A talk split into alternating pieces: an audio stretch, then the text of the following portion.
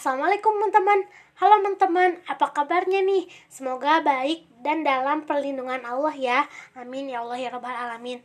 Jadi dalam pertemuan kali ini tuh aku tuh dapat tugas gitu dari sekolah.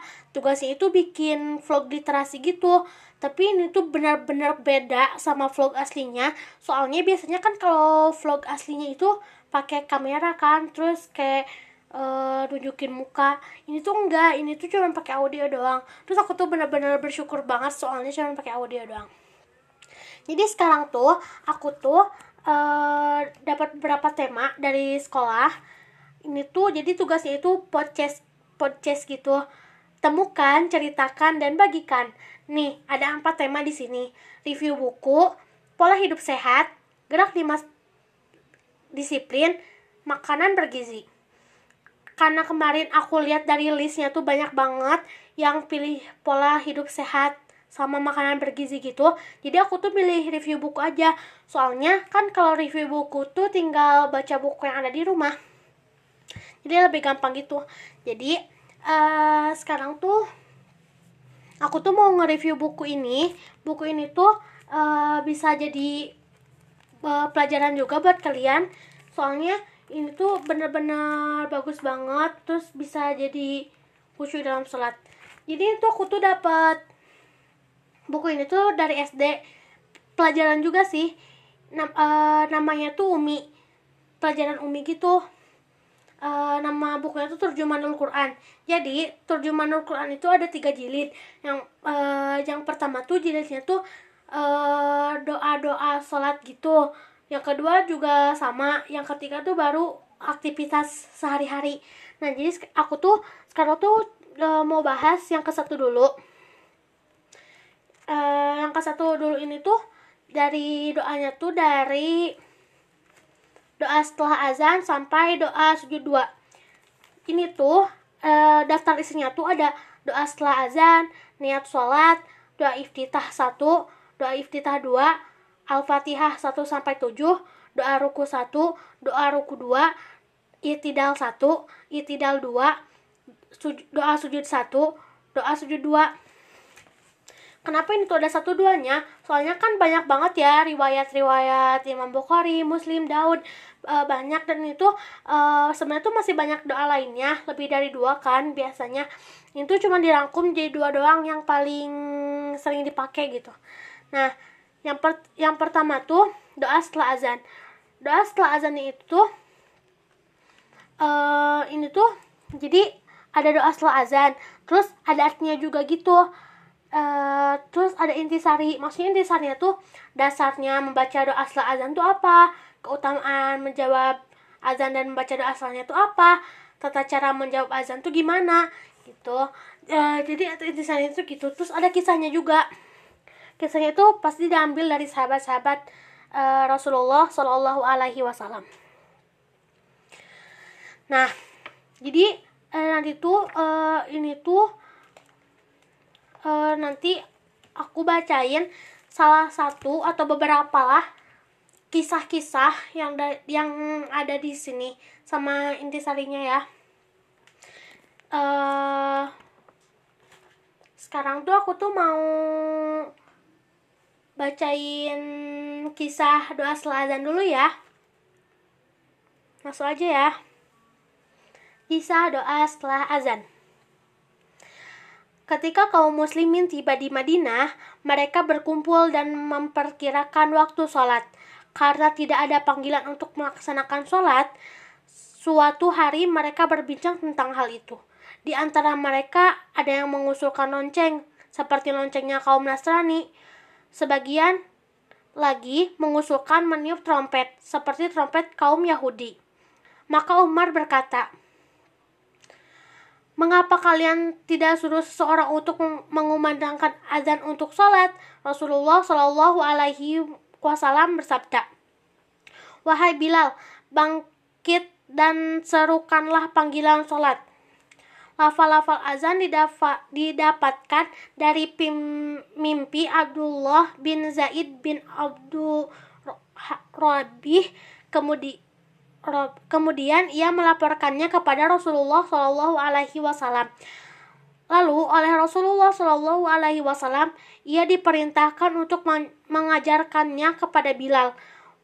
Umar radhiyallahu anha juga bermimpi yang sama dengannya.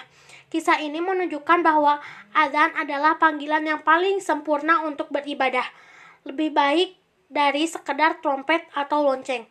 Oleh karenanya, kita harus mendengarkan dan menjawab panggilan azan serta berdoa setelah setelahnya agar mendapatkan syafaat Rasulullah. Nah, itu salah satu kisah dari doa setelah azan tuh. Jadi dulu tuh banyak banget yang ngusulin uh, pakai lonceng aja, pakai trompet aja. Tapi uh, Umar pun menolaknya gitu.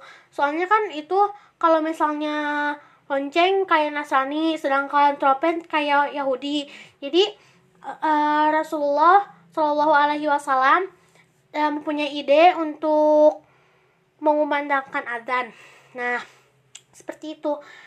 Nanti uh, aku bakal contohin juga gimana cara bacanya di buku ini tuh gitu. Terus ini juga ngebantu banget buat kita belajar bahasa Arab gitu. Soalnya ini tuh ada ujian bahasa Arabnya. Jadi maksudnya tuh kan nanti tuh akan bakal ada terjemah perkata. Terus nanti itu ini juga ditanya lagi terjemah perkata biar makin nempel di otak kita gitu. Nanti ada terjemah kalimat juga. Jadi ini tuh soalnya tuh artinya kalimatnya terus kita tulis nanti kalimatnya. Nah uh, udah gitu banyak banget ini kisahnya. Nah dari niat sholat niat sholat juga ada intisarinya ada kisahnya ada banyak banget uh, aku sekarang bakal bacain yang mana ya? Hmm, aku bingung. Oke deh, karena tadi kisah doa setelah azan aku udah bacain, jadi sekarang aku bakal bacain uh, doa setelah azannya juga. Bismillah. Bismillahirrahmanirrahim. Allahumma rabba hadhihi da'wati tammah wassalatil qa'imah.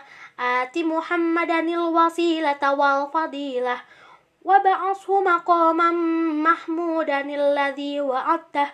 Innaka la tukhliful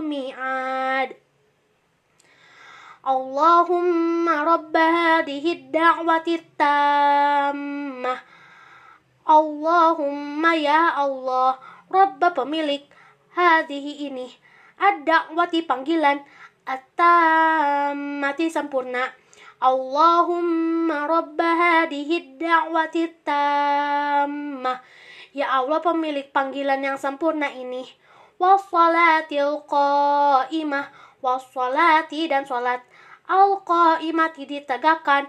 Wassalatil qa'imah dan salat yang ditegakkan. Ati Muhammadanil wasilata wal fadilah. Ati barikanlah Muhammadanil Nabi Muhammad al wasilata pelantara wal fadilata dan keutamaan. Ati Muhammadanil wasilata wal fadilah Berikanlah kepada Nabi Muhammad pelantara dan keutamaan. Waba'ashu maqamam mahmudan illadhi wa'abtah. Waba'ashu dan tempatkanlah makoman pada kedudukan Muhammad dan terpuji. Alladhi yang wa'abtahu dijanjikan. Waba'ashu maqamam mahmudan illadhi wa'abtah. Dan tempatkanlah ia pada kedudukan yang terpuji yang yang telah engkau janjikan kepadanya. Inna kala tukhliful mi'ad Innaka sesungguhnya La tidak tukhlifu mengingkari Al mi'ad janji. Inna kala tukhliful mi'ad Sesungguhnya tidak mengingkar Sesungguhnya engkau tidak mengingkari janji. Seperti itu uh, Doa azan dan artinya Itu tuh uh, perkata-katanya kan ya, yang diajarin sama ustadz dulu di SD tuh kayak gitu gitu perkataannya nah ini tuh ada intisarinya juga intisarinya tuh intisarinya tuh Dasar membaca doa setelah azan adalah anjuran Rasulullah Shallallahu Alaihi Wasallam, sebagaimana diriwayatkan Imam Bukhari dan Imam Baihaqi. Keutamaan menjawab azan dan membaca doa setelahnya adalah mendapatkan syafaat Rasulullah Shallallahu Alaihi Wasallam kelak di hari kiamat. Tata cara menjawab azan adalah menirukan lafal muazin, kecuali pada hayya ala sholat dan hayya ala falah. Menjawabnya dengan la haula wala quwata illa billah. Waktu antara azan dan iqamah adalah waktu mustajab untuk berdoa. Dalam doa setelah azan, kita memohon kepada Allah Subhanahu wa taala agar Rasulullah Shallallahu alaihi wasallam diberi wasilah, fadilah, keutamaan dan makom mahmud. Wasilah adalah sebuah derajat di surga yang hanya dimiliki oleh seorang hamba yang soleh. Rasulullah Shallallahu alaihi wasallam berharap bahwa hamba yang soleh itu adalah Rasulullah Shallallahu alaihi wasallam. Sedangkan makom mahmud adalah kedudukan di mana orang yang menempati posisi tersebut pasti mendapatkan pujian. Alhamdulillah Rabbil Alamin. Jadi, e, Masya Allah banget ya intisari menjawab e, hikmahnya gitu. Hikmah menjawab azan juga banyak banget. Dan banyak banget yang bisa kita petik. Nah, ini tuh e, selain doa setelah azan tuh banyak banget doanya. Terus kalian juga in, e, hikmah apa? Manfaat dari baca buku ini tuh uh, bisa buat sholat juga. Soalnya di situ ada doa al-fatihah uh, iftita, ruku, itidal, sujud sampai nanti tasyahud sampai nanti salam doa zikir setelah salam bakal ada di buku ini dengan tiga jilid buku ini. Nah uh, jadi kan kalau misalnya kita tahu artinya juga uh, la, uh, bahasa Arabnya bisa dilafalkan oleh mulut dan artinya bisa diterapkan uh, diterapkan uh, difahami oleh hati juga. Jadi sholat kita tuh uh, jadi khusyuk gitu. Nah kalau misalkan khusyuk kita tuh bisa berdoa. Terus kalau bisa berdoa dan jangan lupa ya buat kalian doain semoga virus corona itu cepat cepat cepat berlalu gitu. Soalnya kan bentar lagi juga bulan Ramadan ya pasti kalian maulah sholat rawih seperti biasa, sholat idul fitri seperti biasa. Nah, jadi kali, eh, buat kalian jangan lupa perbaiki ibadahnya juga, termasuk saya, eh termasuk aku. Aku juga insya Allah sedang lagi B, lagi PDLT. Uh, eh, dan itu bukunya tuh bermanfaat banget buat aku. Nah, alhamdulillah rabbil alamin. Uh, gitu doa eh segi, uh, segitu aja yang bisa aku sampaikan. Ma mohon maaf kalau misalnya banyak kesalahan dalam kata-kata atau misalnya masih ini apa campur aduk pabaliut gitu uh, bicaranya soalnya uh, gak, gak terbiasa terus kayak gugup gitu.